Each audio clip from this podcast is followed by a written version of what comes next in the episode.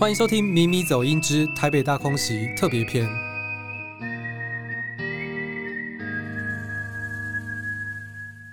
我是咪走创办人 KJ，我们今天很荣幸邀请到知名的音乐人张卫凡作曲家。哎，大家好。那卫凡也是我们这一次台北大空袭电玩的配乐。还有这一次的预告的影片的操刀者，不过那个台北当局相关的部分，我们等一下再说，不然的话就有点太置入了。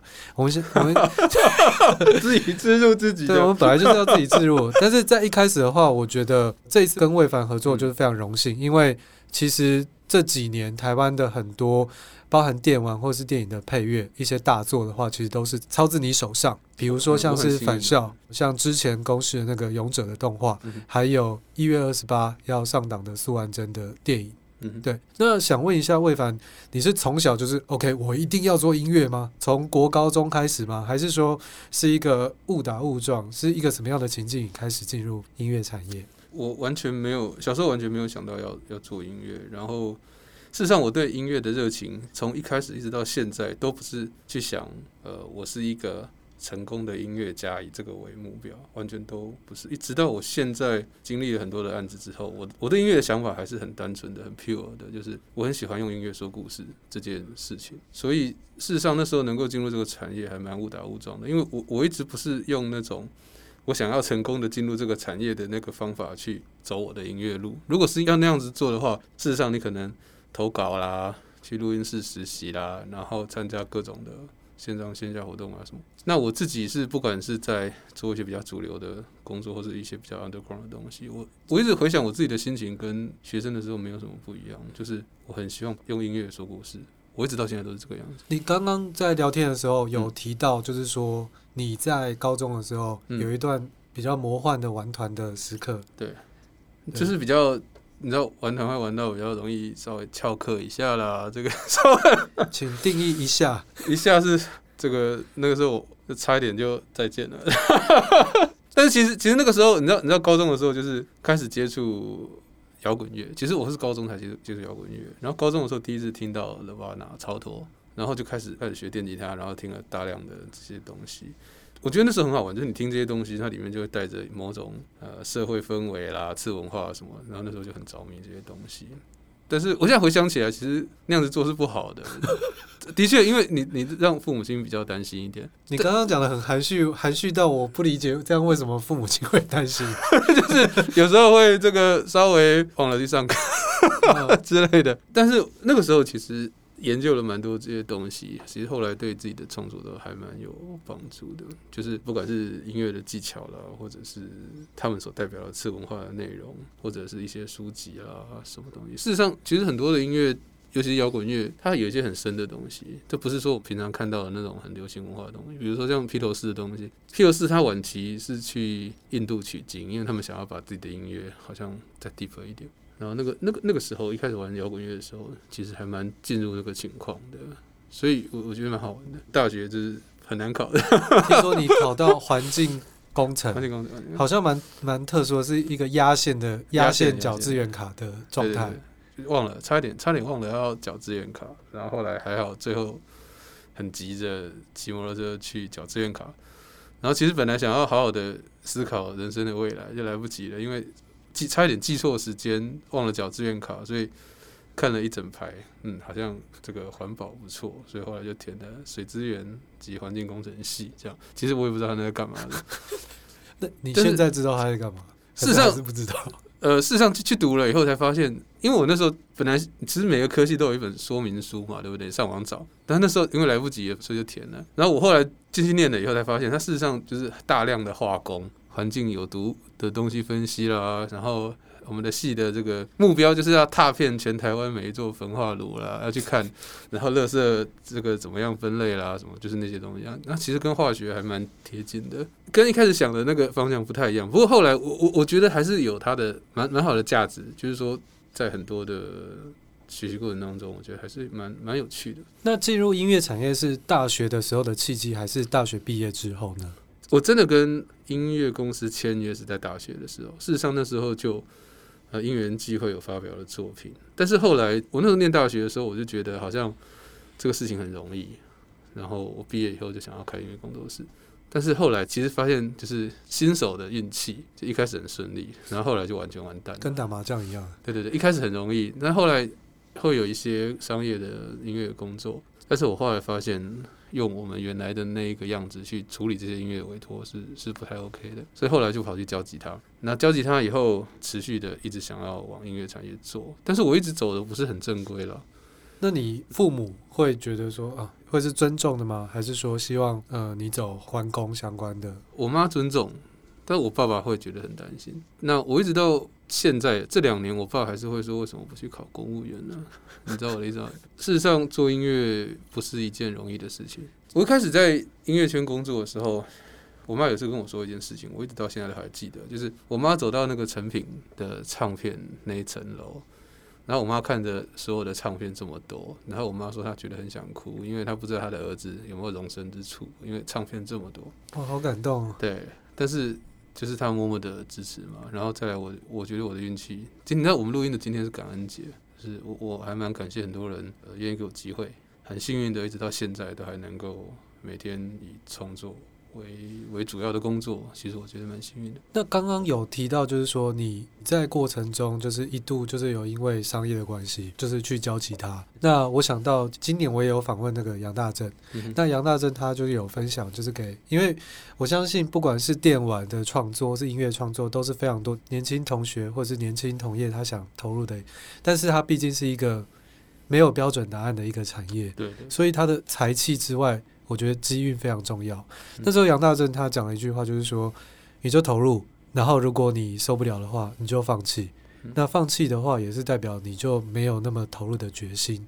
那我想问一下，就是说，因为在过程上，它就不是一个胜率超级高的，就是保证大家都可以在这个圈子有一般平均薪水一个收入的产业。对，那你怎么看这件事，或者是对于比如说年轻后辈的一些建议？或者是不一定建议是那种比较警语的。我，我，我觉得我我不太敢给别人建议啊，因为事实上我最近才知道一个很好玩的理论，叫幸存者效应嘛，对不对？啊、这件事情很有趣。所以我想讲的反而是反过来的意思，就是事实上以一个年轻人想要以创作为生的话，反而是我觉得任何的成功的范例都几乎不可能重演。就是不要以为你只要跟着人家做一样的事情，你就会成功。事实上也很难。知道成功是什么，这个是没有定义的东西。但是我觉得还是保持初心，保持创作的热情，我觉得是最重要的。我分享给听众那个幸存者效应是什么？因为我在一些讲课的分享上面，我也会跟听众说我是幸存者，我不是成功人士。对对对，幸存者效应，我觉得很写实了。说真的，对，因为背景的话是那个嘛，战争期间，那美军的话他要维修飞机，那他就跟这些工程师说，飞回来的飞机哪些弹孔要。就是弹孔最多的地方，比如说那里就要补那里。但是后来他们整个策略改了，原因是因为弹孔那么多的地方，但是这些飞机都平安的飞回来，代表说那些地方不是最最致命最致命的，反而是那些。回不来的，打到别的地方。对，所以我觉得这件事的话，幸存者效应。当我们就是当然在有一些心灵鸡汤或者是一些业务课程，可能会讲说啊，成功是可以复制的，因为我以前做过业务。那我 对，就是成功是可以复制，或者是那个比如说照着做怎么样就可以。我我觉得在现在这样子的。资讯碎片化，还有现在的机会，真的对年轻人来说就是有变少。我自己的感觉，那我觉得幸存者效应这个观念的话，是我觉得还蛮重要的，而且蛮蛮中肯。不过，我觉得永远不满足于现状，在创作上是蛮重要的一件事情。对我自己来讲，我我扪心自问哦，我很感谢过去一开始很失败的自己。为什么我一开始做音乐的时候非常的失败，没有人给我机会？可是为什么我现在要非常感谢那段时间？因为如果我那时候就好像做了什么，其实我的创作就会定型了。那我一直试问我自己，现在的创作事实上是非常接近我高中、大学的时候的创作，其实是一样的东西，只是我们的制作手法当然会比较职业一点。所以，那我们一开始制作音乐，想要往音乐产业走的时候，我们所想的就是你要去写流行歌，你要去做那类的东西，不管你是做编曲也好，做录音也好。但其实我打从心里我就。没有那么喜欢那类的音乐，所以如果我那个时候不小心万分之一的机会，我真的过得很不错的话，我可能会预估到我后来跑去做独立剧场，然后做独立音乐，就是那些充满了火花而很危险的创作，我可能就没有那个勇气去做它。我后来觉得，不管是成功跟失败，它都有它的另外一面，它可以带给你什么，然后你去审视它，那它都会变成你能够变得更强的的方式。这是我的想法。所以不管是失败或者成功，我觉得那个在当下也许你很开心，但是你过了十年以后想一想，那其实都没什么。也许你太成功了，让你的未来变得很失败也说不定，因为你定型了。所以我觉得不管是成功或失败，那不是我们能定义的。重点是我们保持对音乐创作的热情，然后去找到自己说话的方式，我觉得是比较重要的。我看过村上春树，他有一本书是叫做《成为职业小说家》，是。他很有趣哦，他他说他一开始写小说的时候，他想要找到自己写小说的语法，但是他找不到，所以他后来就试着用英文写小说。用英文写完了以后，因为他英文不是很好，他再把那个英文翻成日文，他是觉得他写出来的那个韵律似乎跟人家都不一样。那我的意思是说，很多人可能会一直考虑说，我做音乐跟周杰伦不像怎么办？我跟谁不像怎么办？但后来还有一个想法是，也许这个不像对你是好事。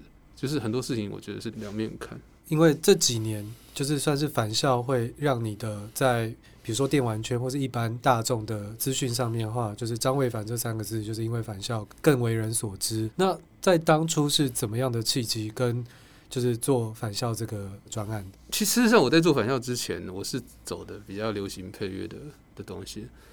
我在二零一一三一四年的时候。我就曾经写过那种点击一两亿次的东西，只是我不是很喜欢那样的作品，但是那时候走得很很流行，然后那时候我就觉得不是很喜欢这个样子。为什么？因为你写了一个东西，然后你被人家那很好玩。我就昨天有一天接到用电话说：“哎，昨天点击八千万次。”其实我那时候很惊讶，我瞬间没有感觉，因为我我从头到尾就没有太喜欢那样子的音乐。那也许是因为搭上那个电视剧，电视剧很红，然后也许是怎么样？那事实上它就有一些流量，流量。但是我打从心里就觉得这不会是我的未来。为什么？因为我我当初想要做音乐，就不是做这样的音乐。那我一直做下去，这样的人生其实不快乐。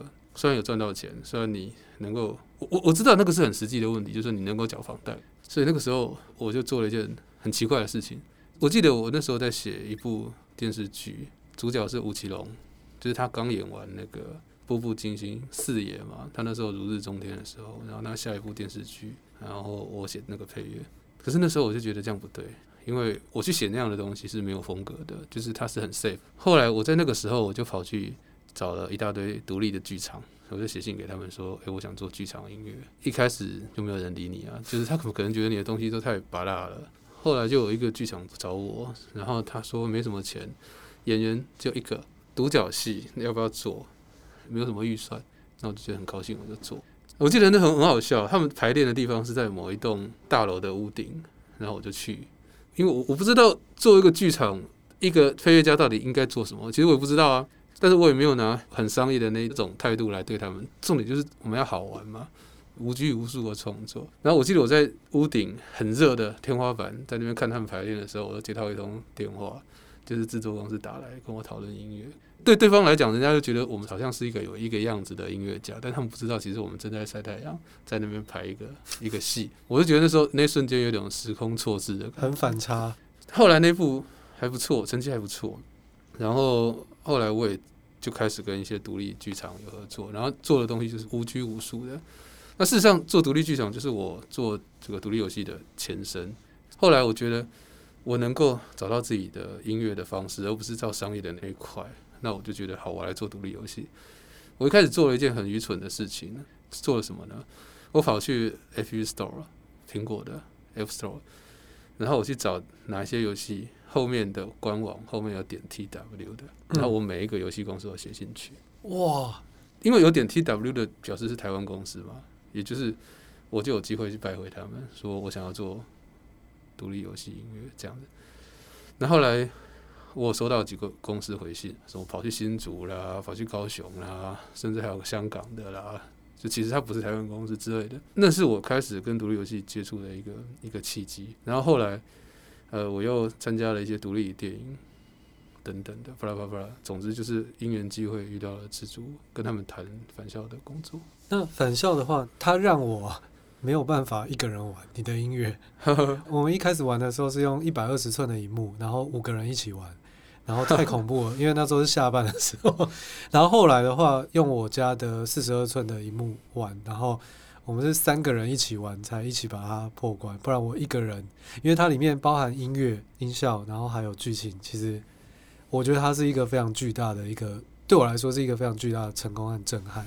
那想问一下，因为这个题材比较特殊啊，你在当时的话，你有用的比如说像 Lo-Fi 或者是摇滚，然后台湾民俗的一些东西，你一开始的话是怎么去 cook 这些灵感？你之前看过它的剧情或者是画面玩过，还是说 还是一个大概，就是一个怎么样的运作的模式？事实上，我跟赤足合作的起初返校的时代感，跟我们后来是是不大一样。他们一开始设定是在民歌时代，所以里面的主角会唱民歌，但他们那个是雏形了。那后来事实上有经过了改版很多次，才是后来大家看到的返校。我在做返校的时候，呃，我觉得。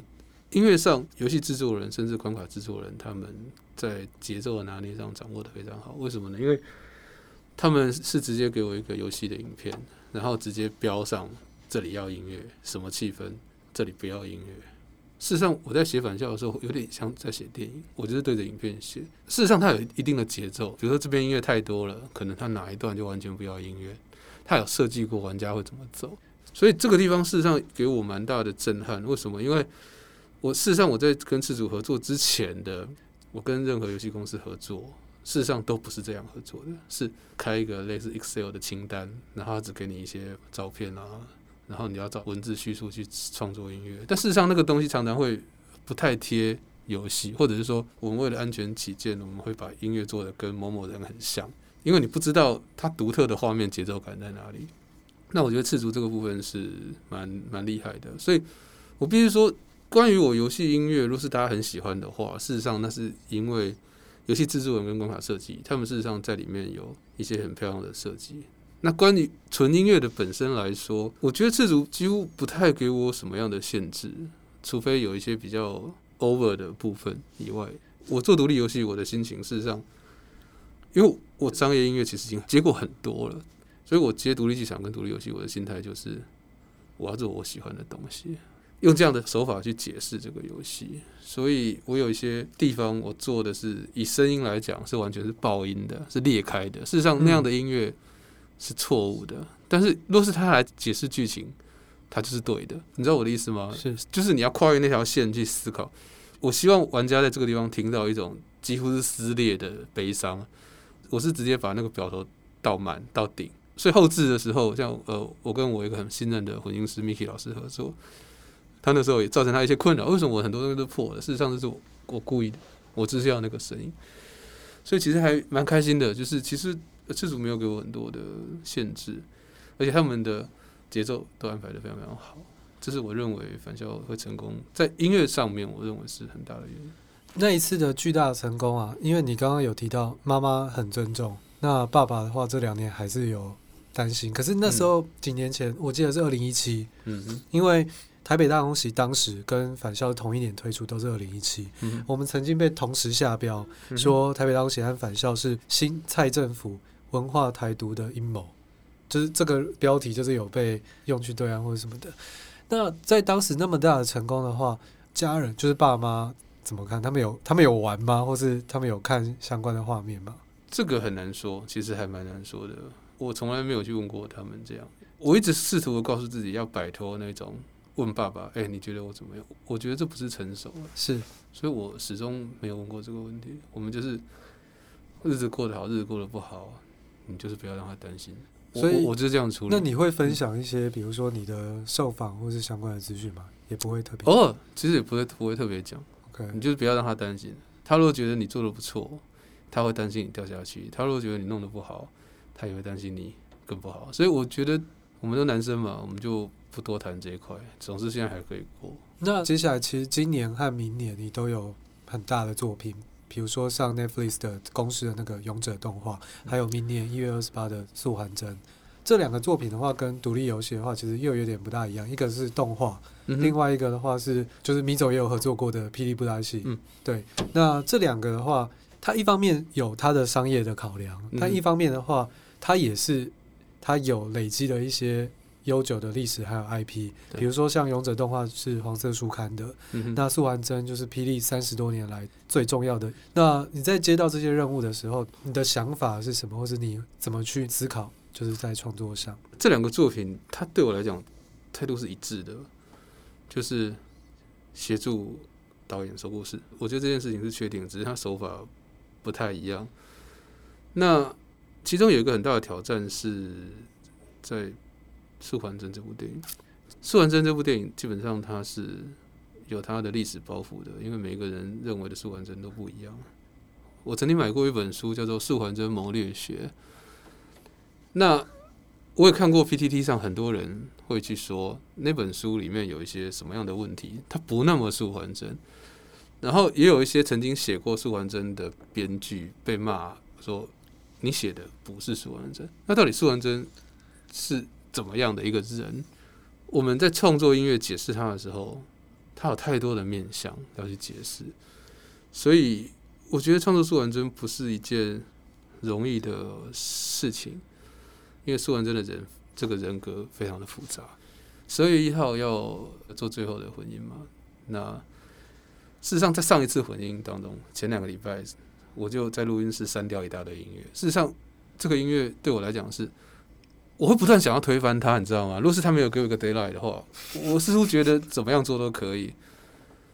所以，我觉得这个是一件蛮不容易的事情。但是，我觉得要抓住一个重点，就是。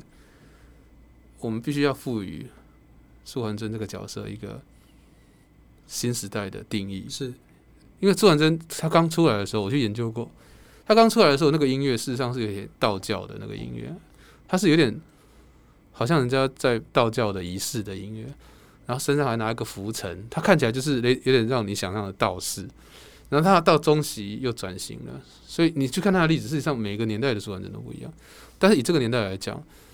我心里面有一个很大的重点，就是我很不希望霹雳布袋戏它在完全被归到所谓的文化类。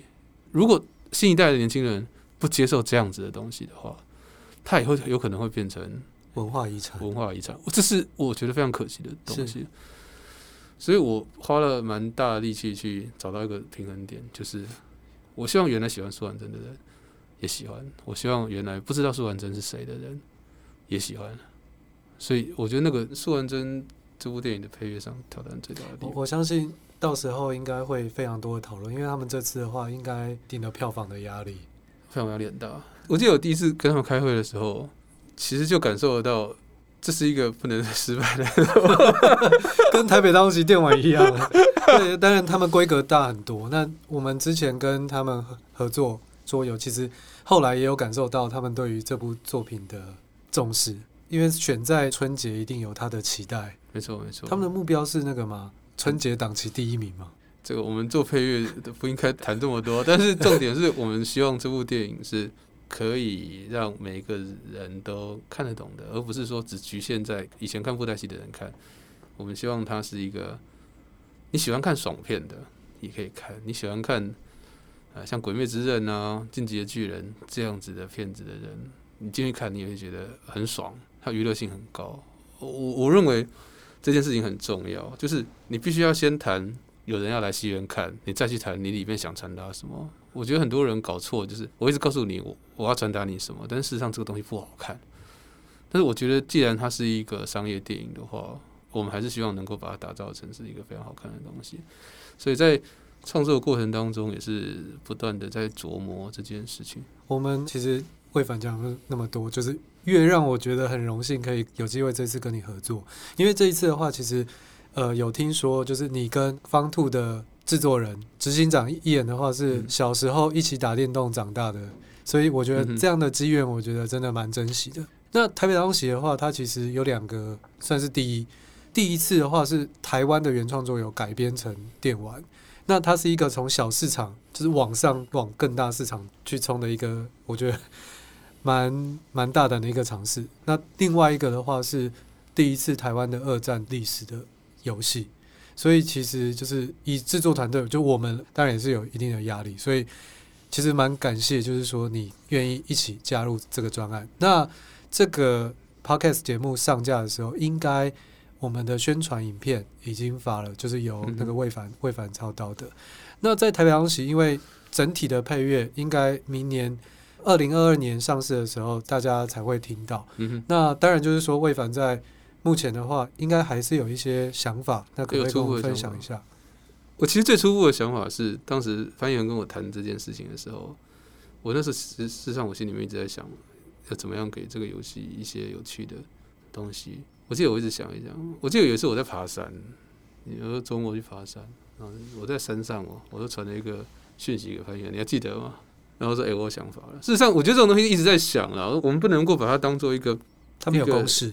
对我，我觉得用公式去创作，或者是我把别人的手法拿过来这里，好像都不对，因为它是一个台湾这块土地上被遗忘的历史。对那个年代最大的尊重，就是我们要找到自己说故事的方法去解释它。它不是别人的故事，它是我们这个。我我觉得这个部分是会让我不断的在思考的的事情。即使呃，它是一个独立游戏，那。它不是什么 Triple A，但是我我觉得我们的创作心情是没有什么不一样的，就是还是要很诚恳的把这个故事带给玩家，然后让他们感同身受，能够体会那个时代的这个故事，这是我的初衷。但是至于我现在当然还没有开始嘛，只是只是事实上事实上，我记得我传那个简讯给你是几个月前的事情，这个不用剪掉。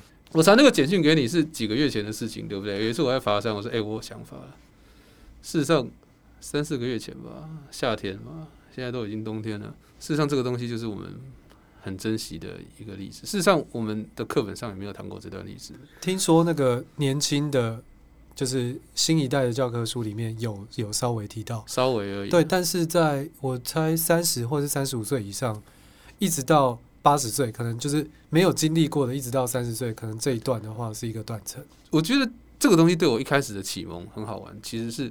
我对那个年代好奇的启蒙，是因为一部纪录片，叫做《跳舞时代》。他是在专访很那种阿嬷啦，然后他们以前年轻的时候过什么生活。他为什么叫跳舞时代？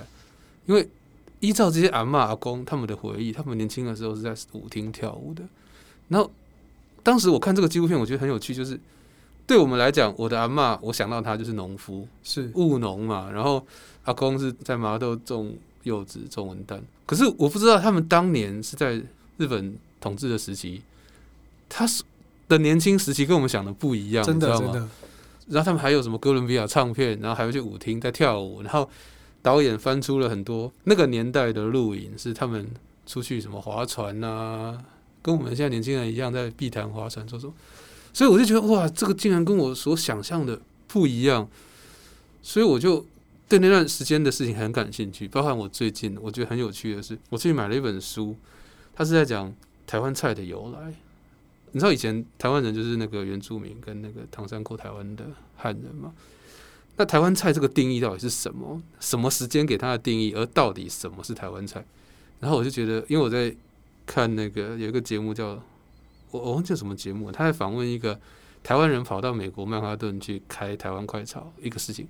然后那个厨师就说，他很多的餐饮知识怎么样跟人家介绍什么是台湾料理，就从这本书来的。我看了那个节目以后，我就立刻博客来买了一本，太好看了。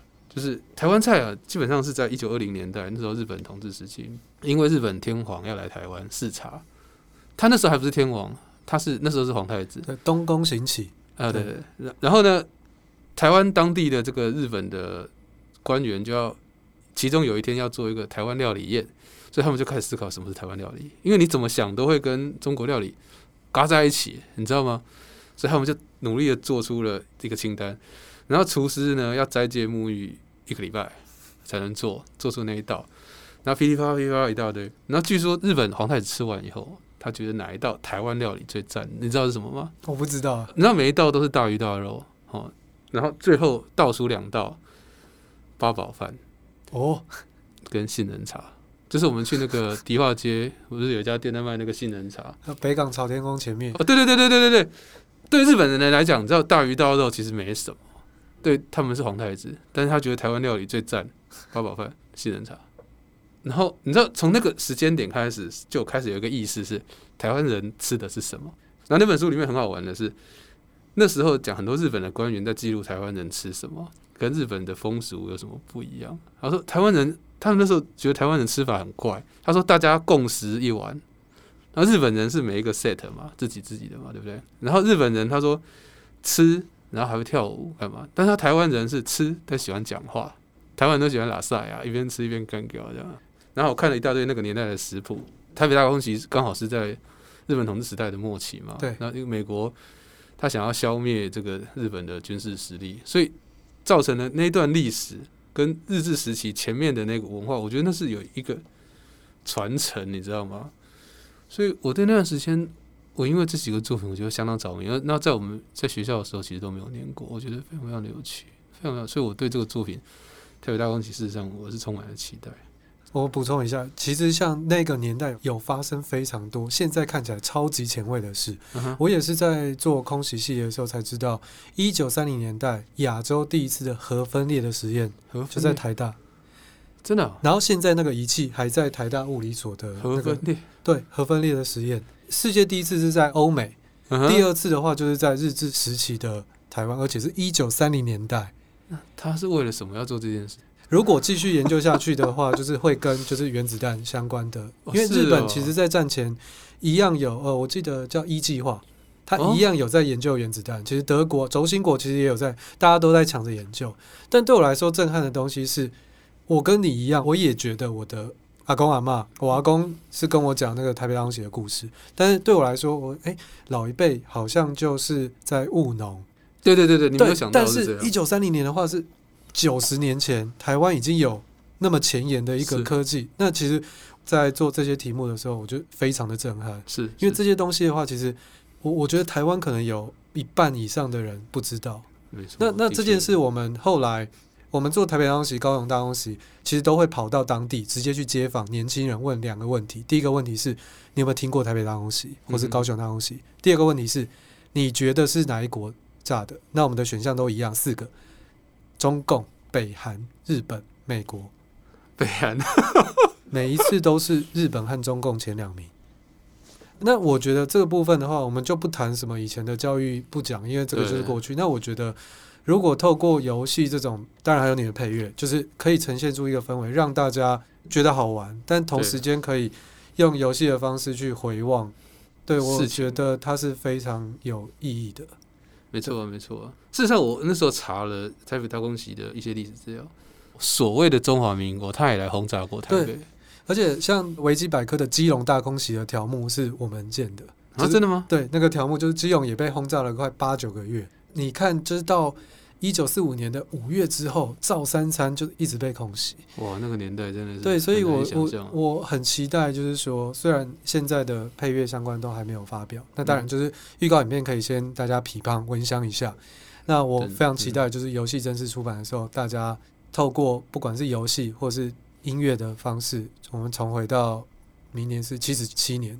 七十七年前的台湾，欸，那其实讲七十七年也不会很远。对，因为一年多之后就是二二八事件，只是对对，所以那是一个历史的，我觉得是一个交接的时刻。你知道我我听过我爸跟我讲一个故事，是我爸爸的叔叔，他以前在日治时期就是日本的军官，然后我爸跟我说，他那时候听长辈讲说。他们家最帅的就是那一个叔叔，为什么他都带那个日本的军刀？然后后来在高雄港跟着日本战舰出海，太平洋战争就再也没回来过了。然后后来我们家族还有一个传说，就是他的一些东西常常有人听，因为日本军刀你知道配在身上的时候，你走路跟那个军靴会有一个声音啊，咔当咔当的。他们说有人还会在这个晚上会听到那个弟弟在房子里面走路之类，就是有这种家族传言。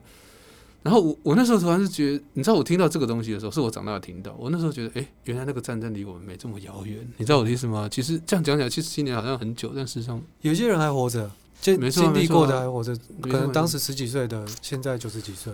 我爸有次突然跟我讲，他说：“你知道吗？我爸的姐姐，我要叫她姑姑。他说他经历过高雄大空袭。他说他出生的时候，高雄刚好在大空袭，然后好像我的阿公要回去。”看他女儿出生。那因为空袭到太危险了，所以他们只能尽量走山上那种没有人的地方，因为好像整个高雄市都炸得乱七八糟，所以他就只能走那种荒郊野外，要回去看自己出生的女儿。哦，好有画面。那我姑姑现在也还好好的。事实上，我最近这一年我还写了其他两个跟二战有关的作品，然后一个是在讲那个也是很有名的桌游改编的，是在讲那个 UFO 潜水艇杀手，它是一个欧洲公司。然后还有另外一个在讲那个雪曼坦克跟德军在作战的一些东西。然后加上我因为做这个游戏，是让我去看欧洲的战争史，我必须要跟他们沟通音乐怎么制作。